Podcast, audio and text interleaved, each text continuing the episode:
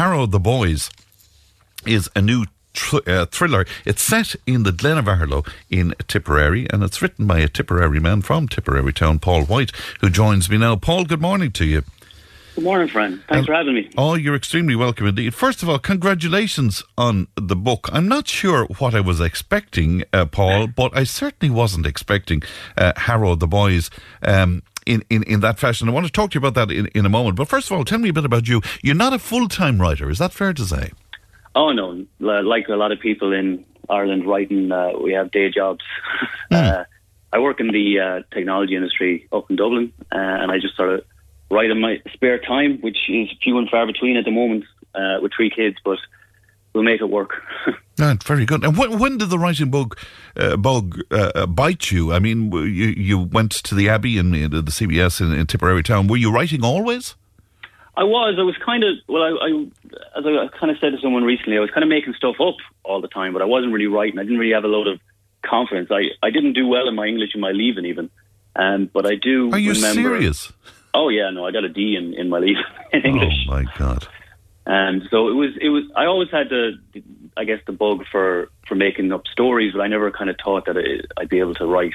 Uh, and then I met a a friend of mine in maybe 2006, and uh, he was just he's he's a pretty famous writer now, and uh, he just you know I got just got kind of infected by by his love for it, and I did you know I I I, I caught the bug, as you said, and I just I couldn't stop reading. I I consumed as much of it as I could, and then around 2010, I started writing my own short stories, which is I, I actually was Stephen King's book that prompted me to do that. Mm. Uh, and you know, I just I, I started submitting them, and eventually, I guess I got better and better. And then the last two or three years, I got loads of short stories published in in lovely places, and uh, yeah, that's that's kind of the long and short of it. I, am still taken aback at the fact you didn't do well in English because your use of language is absolutely wonderful. I mean, it really oh, is thank you. wonderful. Your descriptions are so vivid and as to. Tell me a bit about the story though, because it is a. It's set in in the future, but it's not sci-fi or anything like that. Um, but there's a green sort of element to it as well. Would you would you tell listeners just a brief outline? Yeah, so it is set in the future. Um, I kind of like stories that don't tell you a whole lot of what about the bigger world. Mm. I don't like stories that are kind of, I guess, only about.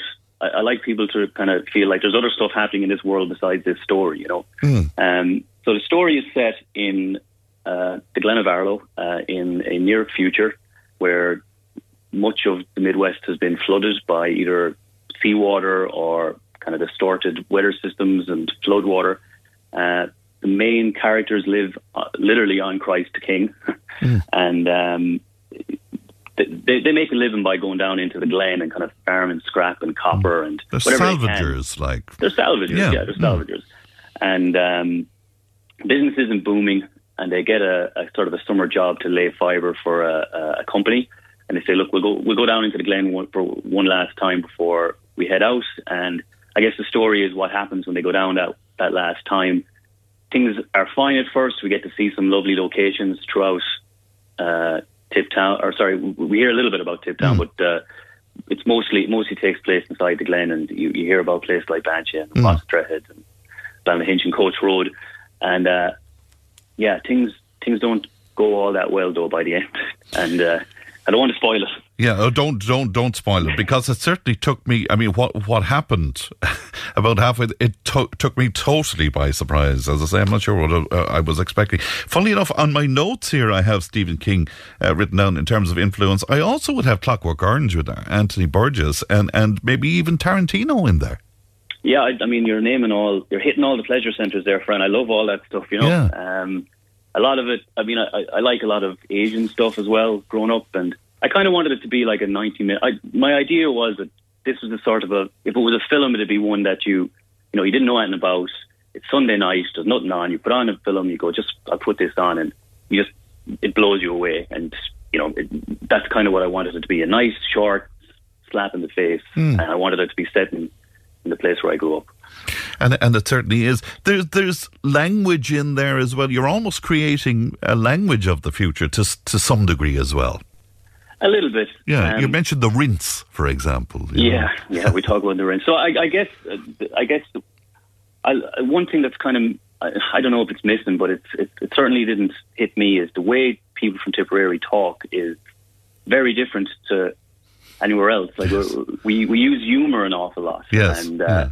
We, we certainly in my family growing up, my dad had like I think thirteen siblings, and you know they almost had their own language the way they talked. Yeah, my uncle yeah. Ollie, my uncle Ollie was always um, uh, making up words, and I think at one point someone they used the word "slawn" Yes. as a as a as a as almost like a, a derogatory, and that's something that that Ollie would have said. So it was really more about, um, I guess, the Anthony Burgess thing. That makes sense, but it was more about what would stuff in the future sound like through the kind of colloquial nature of how they would speak in tip. Yes, and it works so well because you know the, the this very Irish thing of the insult almost being a term of friendship, if you know what I mean. Yeah, no, absolutely. And I think that the three boys in it, like they they do love each other. You know, they're very Yeah. very close, but they they talk to each other Yes, like if you didn't know them, uh, you you think they hated each other sometimes. Yes, but it's two two brothers and a best friend, of course, are central to That's the, it. Yeah. to to the whole story. Tell me about the title as well, because I'm intrigued. Uh, Harrow the Boys.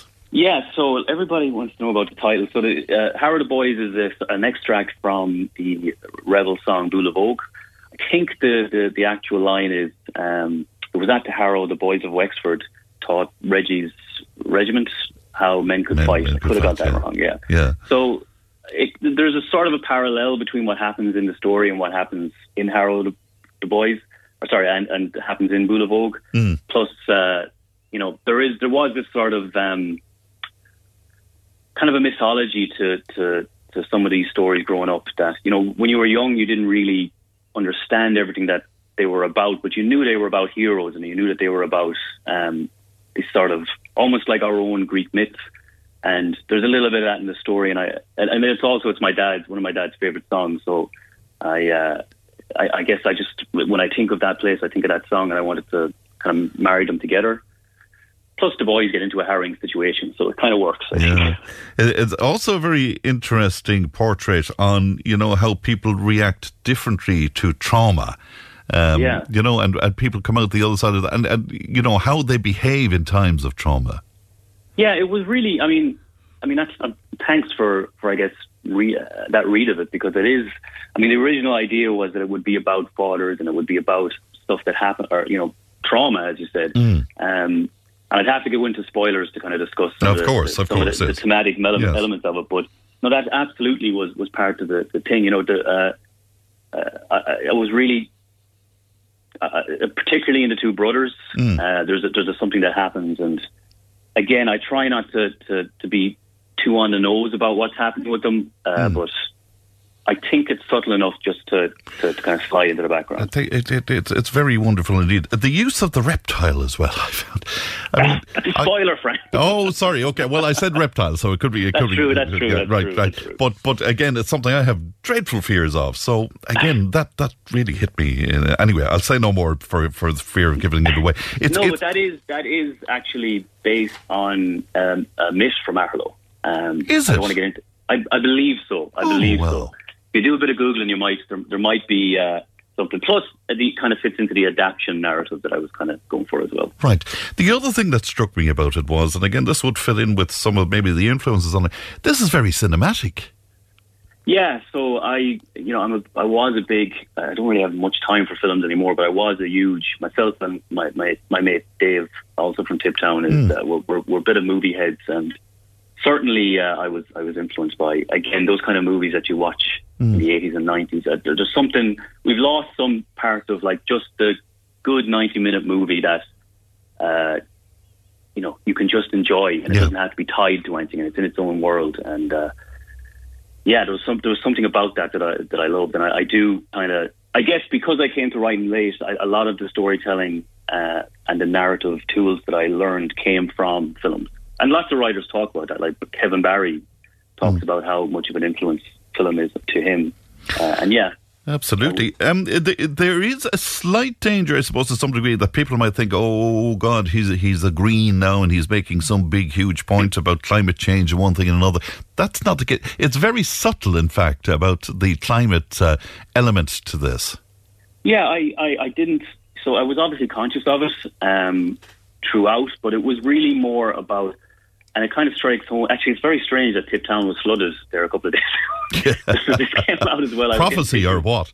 yeah, prophecy or what? But uh, yeah, so I the, the thing with the with uh, I suppose with the climate change aspect of it, I really wanted to, and similar to you know how people have coped in the last hundred days, is I wanted it to be about I guess people adapting to the worst possible situation because I kind of see what's coming as sort of inevitable. There's not going to be a whole lot we can do about it. It's going to be a lot more than weather. It's going to be you know trauma on a global scale. So I kind of saw it as this inevitable thing that was coming. And I, I, I, I thought, look, there's enough messages out there. Um, you can see these people are happy where they are, but it's also not a very nice place to live. Yeah, and, and, and that's what comes out. It's rather grim, all right, that's for sure. Um, how can we pick up uh, the book, Paul? Um, so, first of all, Fran, thanks for reading it. I can't, you know, I, I can't believe you, you, read so much of it. I really um, enjoyed it. I really enjoyed it over the weekend. That, that's a that's a real treat. Um, so, if the, if anyone wants to buy it, you can buy it two ways. Um, you can buy it online. We've released it digitally. We were supposed my the whole launch was supposed to happen on June second, but obviously what what happened happened. Mm. Um, so we've released it digitally. Um, you can pick it up by using your Kindle or using the Kindle app on your on your on, on your laptop, on your phone, on your uh, iPad or whatever. Um, you can use you can buy it through Google Books, through iTunes, through uh, Kobo, I think the or sorry uh, Nook, uh, or you can wait till September and buy it in shops. Oh, yeah. in, in, in, in, all the whatever way anybody buys it, I would highly recommend this. Not just because it's a Tipperary book, but I mean this is a very fine piece of work. It's called Harrow. Uh, the boys. Have you something else in mind? Are you already working on something else, Paul? So I've two. So I've the sequel to Harrow. I'm working on at the moment, slowly. Again, the three kids, uh, mm. and and been in lockdown. It's kind of tough to to, to work. Oh God, uh, I can imagine. Yeah, but I, I wasn't expecting this book to get published. To be honest, I was I was working on another book set in the 70s in Tip Town. Um, so I stopped that halfway through after I got published, and I started working on the sequel to Harrow. So I, I guess I have two books in the next two years. I, I would hope, based on Tip. Right. Ironically enough, um, and yeah, very good. Well, listen, I can't wait. I can't wait for the next one. I hope you'll you'll make sure that you let us know when there's uh, white smoke about that. But listen, well done to you, Paul. Uh, do you get back to tip much uh, with kids and stuff, or is that we do? It's tough. You know, anyone will tell you like uh, all the kids are under seven. Uh, oh so Lord! drive down is, is no crack sometimes, but we get down as much as we can. Um, I could just give a quick shout out. Actually, my mom. My mom is going in for surgery tomorrow, and I just uh, oh. want to wish her all the best. Is she, I know your mom very well. Actually, is she? I didn't realise yeah. that. Oh God Almighty! Yeah. Yeah. yeah, and that's it. And my and brother Dan is just after having a baby as well, uh, a new addition to the family, Joshua. Right. Uh, so congrats to them, Dan and Laura. And uh, yeah, all right. Well, listen, we hope we'll see you, and you might come into us. In fact, if you're if you're down around, if you have some time at some point or other, we'd love to. I'd to. love to. Maybe in September, if we're all allowed to move around. All I'll right. We look forward to it. Uh, thanks, Paul, and congratulations. Thanks so much. I really you. appreciate it, Fran. Thank, Thank you. you. Bye bye to you now. Bye-bye. That is uh, Tipperary man Paul Whyte there, and uh, his book is called Harrow the Boys. And again, I would highly recommend it uh, to you indeed.